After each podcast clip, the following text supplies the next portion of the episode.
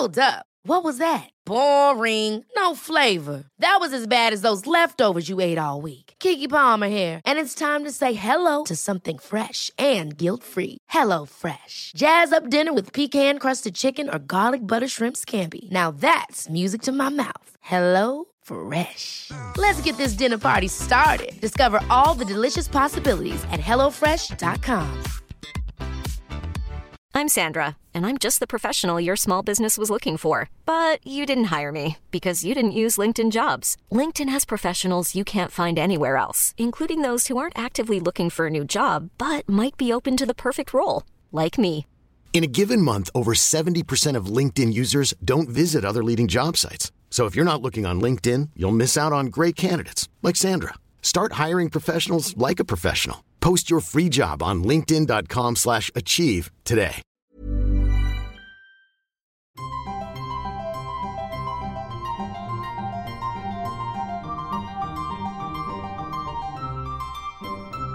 Welcome to Smarty Pants, the podcast of the American Scholar magazine, sponsored by Phi Beta Kappa.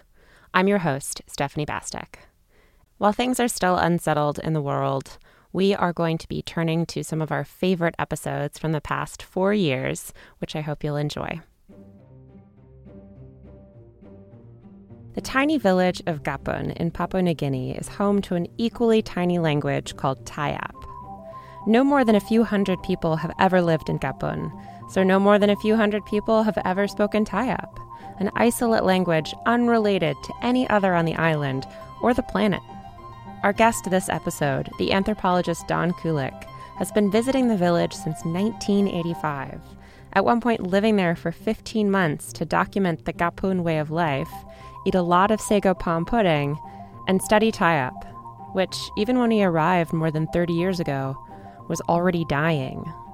Today, only about 40 people speak Tayap, and Kulik predicts that the language will be stone cold dead in less than 50 years. How did that happen? And perhaps more importantly, what else has died alongside the language? What cultural and social and economic losses paved the way for what we call language death? And might the way that we're framing this loss be totally backwards? Don Kulik is the author or editor of more than a dozen books, including a dictionary and grammar of Tayap. He is Distinguished University Professor of Anthropology at Uppsala University in Sweden, where he directs the research program Engaging Vulnerability. His newest book, A Death in the Rainforest, is a memoir of his time in the village and a record of what life in Gapun was really like, all the things that don't quite fit into a grammar of a language. He joins us in the studio to talk about what life is really like in Gapun, then and now, and what language death really means. Thank you so much for coming into the studio, Don. My great pleasure. Thank you. Um, I feel like I would be remiss if I didn't start by asking you to introduce yourself in Tayap. In Tayap, Yeah. uh, nga munje suman ainde, uh, nga, oh God, um, that what I've never introduced myself in Tayap. Everybody knows who I am. Uh, My name is maybe? They don't say my name is nga nga Saraki. Nga Saraki anda. My I am Saraki. Uh-huh. which is the name that they gave me in um, in in Gapun. So nga sarakianda, nga uh, kemrak munjeande. I come from far away. Um, Tayap mer rambrukrunet. Uh, I wrote a book about Tayap. That's a lot. That's way more than I was expecting. that was great. Um, well, I mean, it sounds so cool. I have to say, you know, reading it is totally different from hearing it. Um, Uh-huh. It's like it's like getting a missive from another corner of the world. The, the language itself. The Tayap. language yeah. itself. There's not a lot of the language actually in the book. Um, it's more about the shift from that language to t- Tok Pisin, which is a pidgin language, which is also a very, very interesting language. So, how did you end up in a village in the middle of the jungle where few residents of Papua New Guinea themselves even travel? It's really remote. It's quite remote. Um, I ended up there because I was interested in writing about language death, how languages die. And I was interested in that because at the time I started in the mid 1980s, there wasn't a huge amount of work done on that topic. There had been work done on third generation language death. So, for example, when immigrants come to the United States, they don't teach their children their native language because they want their kids to get ahead in school. And then the kids don't learn the language and they don't teach it to their kids. So, there's been studies about that. But I was very interested in, in thinking about that phenomenon of language death in a situation that didn't have anything to do with immigration or emigration, that people were just basically in their, where they have always lived, but suddenly the language dies. And Papua New Guinea has the most languages in the whole world. So there's about 8 million people in the country, and there's about 800 languages in that country. And that fascinated me. I thought that's amazing. What how did that happen? Why do people speak such tiny languages? How does that work? And I went to Australia to ask linguists who had mapped out the languages in in Papua New Guinea, and they only started really doing this in the 1950s. So before the 1950s and 1960s, really no one knew how many languages were spoken in Papua New Guinea, what kind of languages they were, where they were spoken, how many people spoke them, none of that. So in the 50s, 60s, and 70s, linguists, mostly from Australia, did that. Missionaries, of course, were also very active in the linguistic description of the country because they wanted to translate the Bible. They wanted to convert people into Christianity. So, ba- based on what missionaries knew and what linguists knew, we had by the early 1980s a pretty good map of the languages in Papua New Guinea because a th- about a third of the languages spoken in Papua New Guinea are spoken by fewer than 500 people. And they're different languages. They're not different dialects, they're not different varieties, they're different languages. You know, the difference between English, German, and Russian within a two hour walking distance. And they're small languages, tiny languages. So I suspected that something would be happening to them today after colonialism, after conversion to Christianity, after all these things. And it turned out that that was true. So I went to a linguist and I said, you know, where, where do you think I should go? And he his name is Don Laycock. He's he, he died um, in the early 1990s, but he had paddled a canoe around the lower Sepik region of Papua New Guinea, which is in the north of the country. It's a massive, great river. It's it's I think one of the largest rivers in the world, after maybe the Amazon and the Mississippi. It's a massive, massive, great river. He paddled around a canoe and he took word lists. So he'd meet you, for example, and he'd say, "All right, how do you say man?" How do you say woman? How do you say star? How do you say tree? How do you say dog, pig, all of that? And so he wrote down these lists uh, and then he compared the languages on the basis of these lists. Now, in the area where I ended up working, he didn't actually go to the village I ended up in, Gapun, because it's very difficult to get to. But he did meet two people from Gapun in another village, and people told him, it's like, oh, these, these two guys, they come from a village in the rainforest. Um, it's kind of hard to get to, but they speak a totally different language from us. So we interviewed them, and it turns out that they did. They spoke a very different language. It turns out to be an isolate language, so it's not related to anything. And he got this list, and so when I went to, and he never went to the village because, as I say, it was very difficult to get. It is difficult to get to. And when I went to see him, he said, "Well, why don't you go there? Because it's a little tiny language, and something must be happening to it." And so I, I did. I went there, and I ended up. I liked the people. I didn't like the milieu. I mean, it's in the middle of a swamp. It's not a very pleasant place to be, but I liked the people. I thought they were funny. Um, they were they were nice. They were very very hospitable, very gracious, and so I just I went there for the first time for one month to see if I could, you know, if they'd let me stay with them, if they'd let me and also if I could manage to do it. And I decided I did, and then I went back and I stayed for 15 months.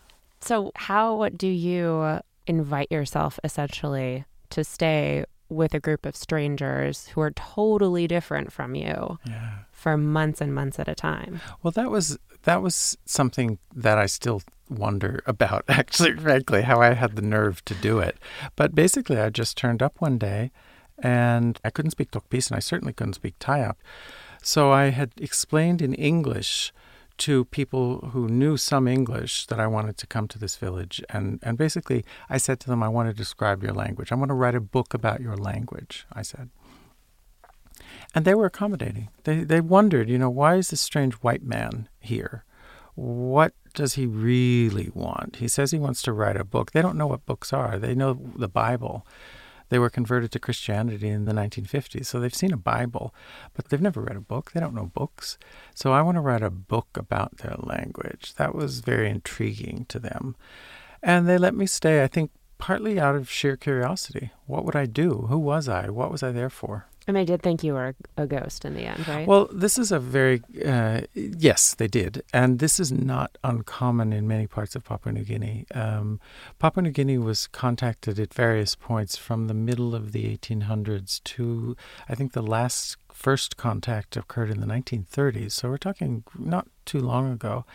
And the thing that Papua New Guineans were confronted with were beings who were totally alien. I mean, you know, white skin, they looked like people, but they spoke languages that no one had ever heard. And also, they had enormous power. They had things that Papua New Guineans had never even imagined. They had airplanes, they had weapons. Um, they had clothes. And so Papua New Guineans really had to fit them in to their way of thinking about the world. And the way that many of them fit white people into their world is to identify them as, as ghosts, as dead Papua New Guineans who have returned. And that is the way that I was seen in in um, in Gapun. I was. They knew exactly who I was, and they told me.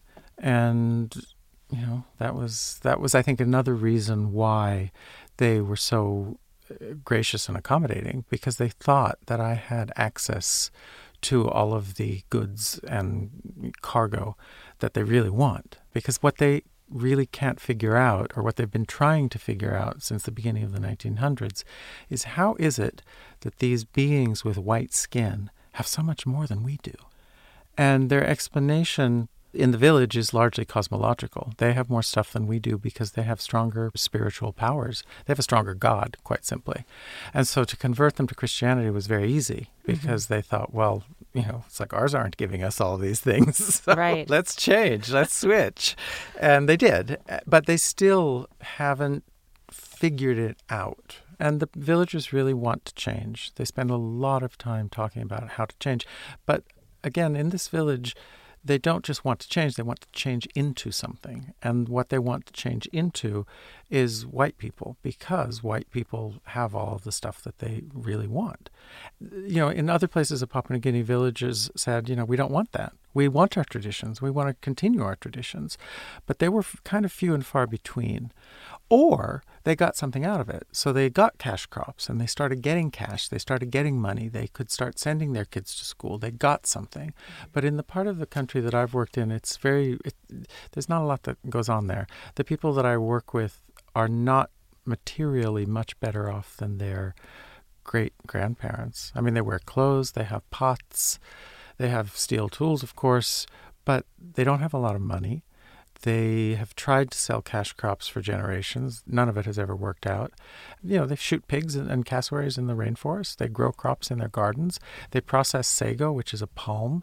That's their staple food. And that's the same thing that their great grandparents did. So I think that one of the reasons, again, why they, you know, why they let me live there, was because they wanted me to give things back. They wanted they wanted a road to the things that they really they see that white people have, but they can't figure out why white people have them and they don't.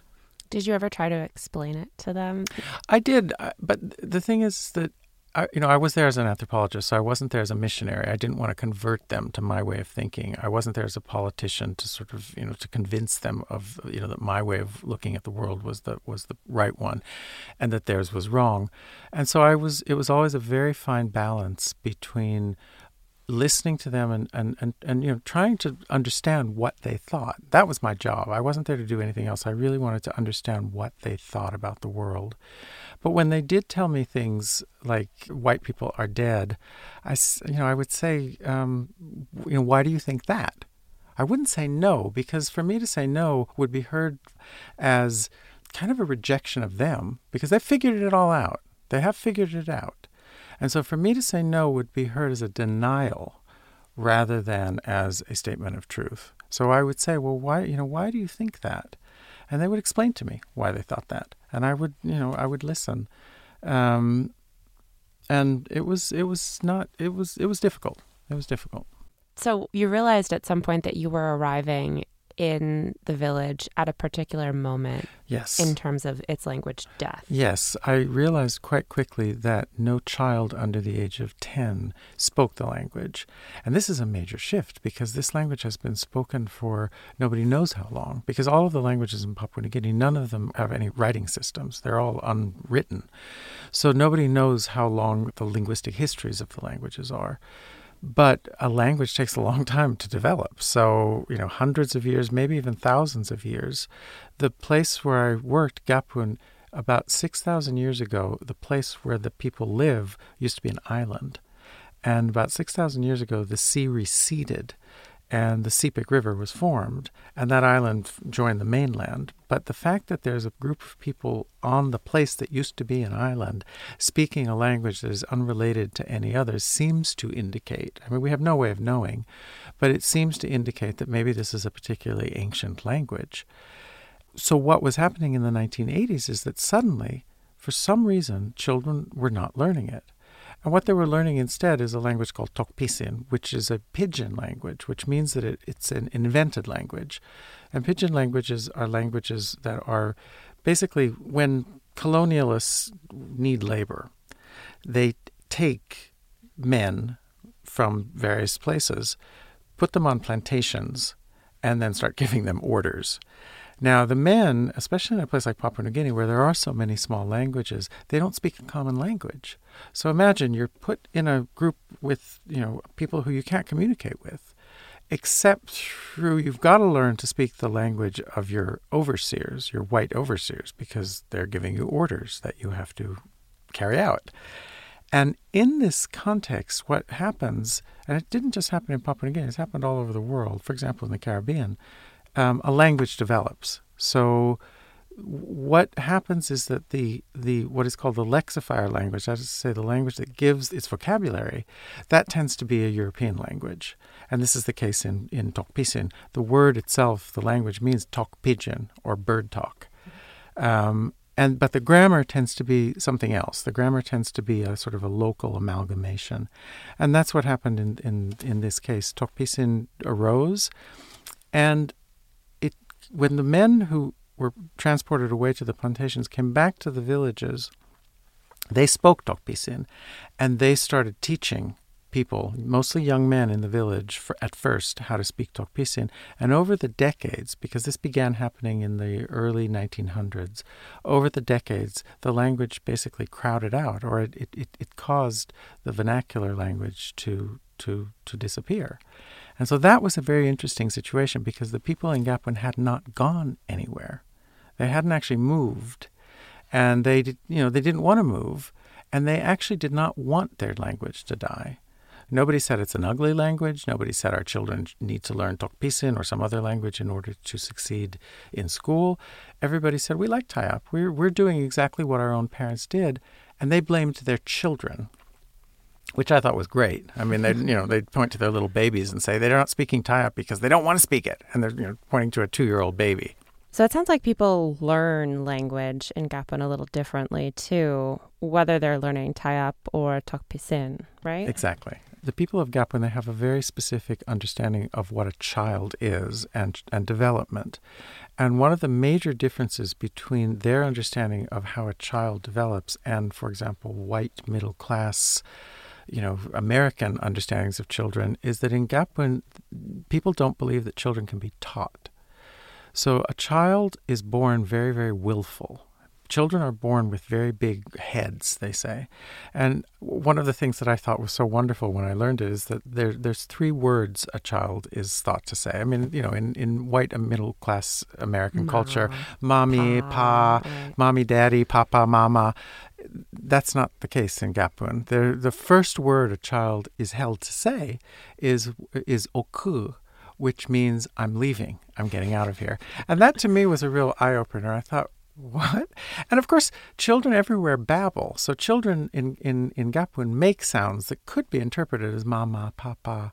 And children here in, in you know white middle class cultures make sounds that could be interpreted as something like oku, oku, oku.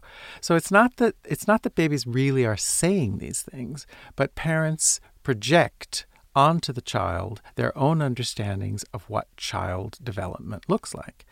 And the second word is manda, which means I'm sick of this. And the third word is ayata, which means uh, stop it. So from that, I understood that parents understand children to be very willful, very stubborn. And so, what parent socialization is, is it's to try to calm the kid down. It's to, to, try to pacify the child. And a child, a little baby, gets anything it wants, anything it wants. And parents also, they don't speak to children, so they don't speak to babies because babies don't talk back. And there's no point in having a conversation with a being that can't, you know, hold up its end of the conversation. So they, they don't really speak to children to babies and they give them anything they want. So that means that children actually don't start speaking until later than in, for example, white middle class culture, where you know parents are continually encouraging their children to speak, and so children do speak earlier. So it did it made sense to me after discovering that that parents actually would blame their children for not speaking Tayap because they think that their children are very willful, very stubborn, very big-headed is the word they big head, big head. So that made sense to me, but that's a cultural explanation. Um, what I discovered is that when children start to interact with others, that is to say, when the next baby comes along, so if you're a baby, the world is your oyster. You get everything. But as soon as your mother has another child, then you get nothing. Then you have to start giving the new baby everything. And at that point, I noticed that parents started speaking much more Tok Pisin to their children than Tayap in order to get them to do what the parents wanted them to do. Because children are very useful in this village. They're ordered around all the time. They're ordered to, you know, get get me a knife, get me an ember, get me this, give me some betel nut, do all of it. And the kids have to do it. And so, in order for the children to understand the orders, the parents switched to Tok Pisin because they thought it was an easier language. And that, of course, encouraged the children to speak Tok Pisin. So it's a very interesting dynamic. It's where the the global inequalities intersect with the mothers and their babies. That's history moving. I don't know if it's forward, but it's history moving. And how that impacts on a mother talking to her child without really even realizing it because they didn't realize that they were speaking more Tok Pisin to their babies than Tayap right? Just repeating with their children the same patterns that they experienced with their husbands, who experienced it with white masters, who used pidgin English to order people, to order around. people around. Exactly. Exactly. Yeah. Well, so what's what's lost when a language like that dies? Because it sounds like a whole lot more than the language is dying, but also at the same time it's separated from a lot of the other cultural shifts that are happening. Exactly. I think that what what dies when a language dies is the last remnants of a of a utterly broken culture. So, what linguists say is that we should mourn, we should lament the fact that all of these languages are dying. And I agree with that, of course, because languages are, are unique, they're delicate, they're trellised, they're amazing things. But to focus on language and not realize why the language is dying comes across often, and I don't think that linguists mean it like this, but I do think it comes across often as a kind of a chastisement. Why did you give up your language? Why didn't you teach your children this language? You should have done it. Blaming the victims, as it were. And that, I think, ignores the incredible history eh, of, of colonialism, of conversion to Christianity, of capitalist expansion into these places, which has left these people bereft of everything else. So to focus on language and say you really should keep that, I think ignores the fact that all the rest of it is already gone. The villagers first encountered white people in 1917. And I went to the village first in 1985. So that's not even 100 years. It went re- very, very quickly. And really, what happened was that the villagers lost everything. And they lost everything because of the colonial administration. Australia, as the old men said, they locked up the spears. Because in this part of Papua New Guinea, there was continual warfare between different different groups. And I don't think it was a very pleasant place. I mean, I think it's important to say that that I really don't think that living in Papua New Guinea in the pre-colonial times was a really nice place to be because you were always you always risked being shot, murdered, abducted, raped. I mean, it was it was not a not a happy place. Um, and the Australian administration imposed peace. So they, you know, in, it, it's they, they say they pacified them, and that sounds a bit condescending, but really what it meant is that they they imposed a forced disarmament, so people could not fight in the same ways any longer. But at the same time, and that's all th- I think, you know, I have no objection to that whatsoever, except that at the same time you had missionaries coming in who were telling people that their traditional ways were satanic you had colonialists trying to suck people out of the communities to make them into plantation laborers. You had you didn't have schools in this area until the 1970s. But the whole thrust of any kind of change was to forget your traditions and to move on and to progress and to be like white people.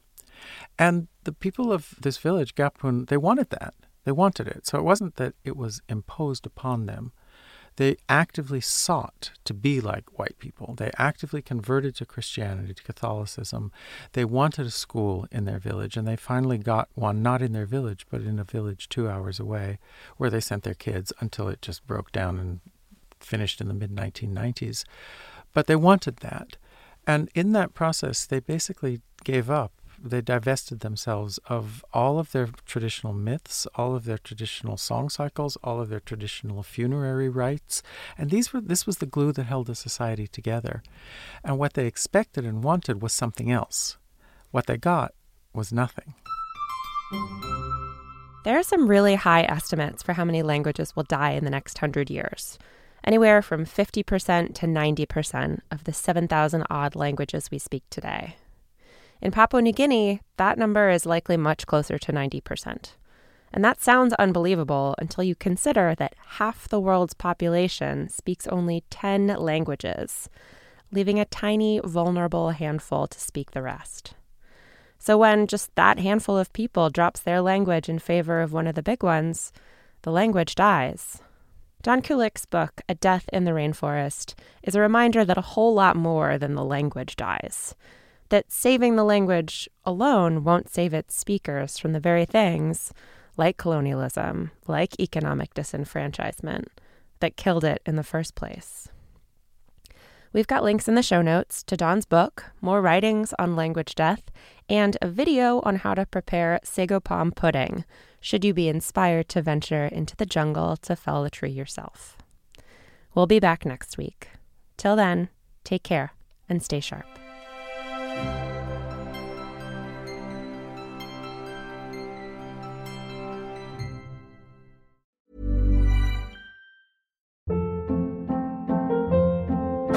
Hold up. What was that? Boring. No flavor. That was as bad as those leftovers you ate all week. Keke Palmer here, and it's time to say hello to something fresh and guilt-free. Hello Fresh. Jazz up dinner with pecan-crusted chicken or garlic butter shrimp scampi. Now that's music to my mouth. Hello Fresh. Let's get this dinner party started. Discover all the delicious possibilities at hellofresh.com.